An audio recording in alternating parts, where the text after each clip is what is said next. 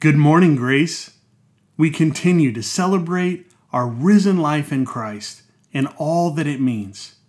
And today, we're going to contemplate righteousness, what it means to be in a right relationship with God. Here's the big idea when your relationship with God was broken by sin, Jesus came to make everything right between you and God, to make you righteous. Let's dig in on that a bit. Before you were made right with God through Jesus, your relationship with God was devastated by sin. You were living each day in unrighteousness. Your position before God was one of not being in right relationship with Him. In Romans 3 10 through 14, Paul quotes the Old Testament to describe the state of your relationship with God. As the scriptures say, no one is good, not even one. No one has real understanding. No one is seeking God. All have turned away from God. All have gone wrong. No one does good, not even one. Their talk is foul like the stench from an open grave. Their speech is filled with lies. The poison of a deadly snake drips from their lips. Their mouths are full of cursing and bitterness. It's a dire picture. How would you describe your position in God's eyes before Jesus restored you to a right relationship with God? Now, praise be to God, there's some good news. Jesus is referred to in Scripture as the righteous one. He is the only one who lived an unbroken, right relationship with God. And He is the only one who can bring you back into right relationship with God.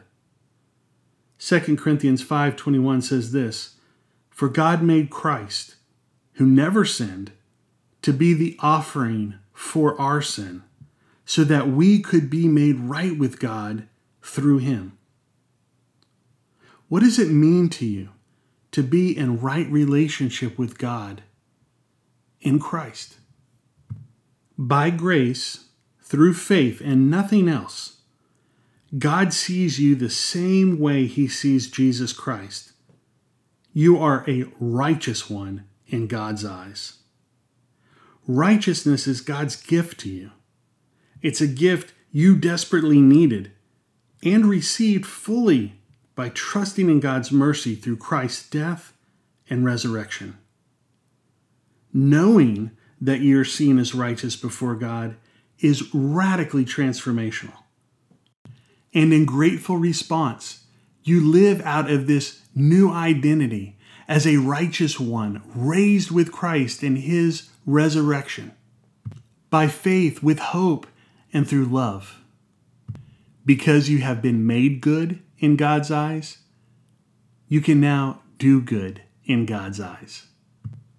In 2 Peter chapter 1, the apostle writes, So make every effort to apply the benefits of these promises to your life.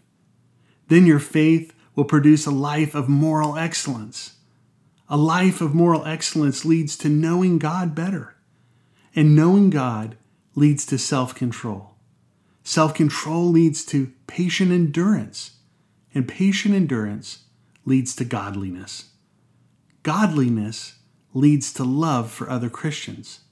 And finally, you will grow to have genuine love for everyone. What does it look like for you to live out the righteousness God has given you in Christ Jesus. Well, I've got more good news. It gets even better. Just as righteousness is a gift from God, God also sends you the power of the Holy Spirit to enable you to live out your new identity as one who is righteous in Christ. What is impossible for you to do on your own, live a life of obedience to God, is possible when you allow the Holy Spirit to live the righteous life of Christ in you and through you. God gives us the power, the desire, the ability to do what pleases Him. Paul says in Romans 8 9, but you are not controlled by your sinful nature, you're controlled by the Spirit because you have the Spirit of God living in you. It can be difficult for you to see how you've grown in righteousness through your relationship with Jesus. And today I want to encourage you ask one or two other believers who know you well to share with you the changes they've observed in your life. Ask them, How have you seen Christ in me more and more? Or what changes have you seen as a result of my relationship with Jesus? I want to conclude with this. Titus 3, verses 3 through 7, describes the change from being an unrighteous person to becoming a righteous person through the cross of Christ and the power of his resurrection. I want to invite you to join me this morning to read this passage, Titus 3, verses 3 through 7, and then write a brief prayer of thanksgiving.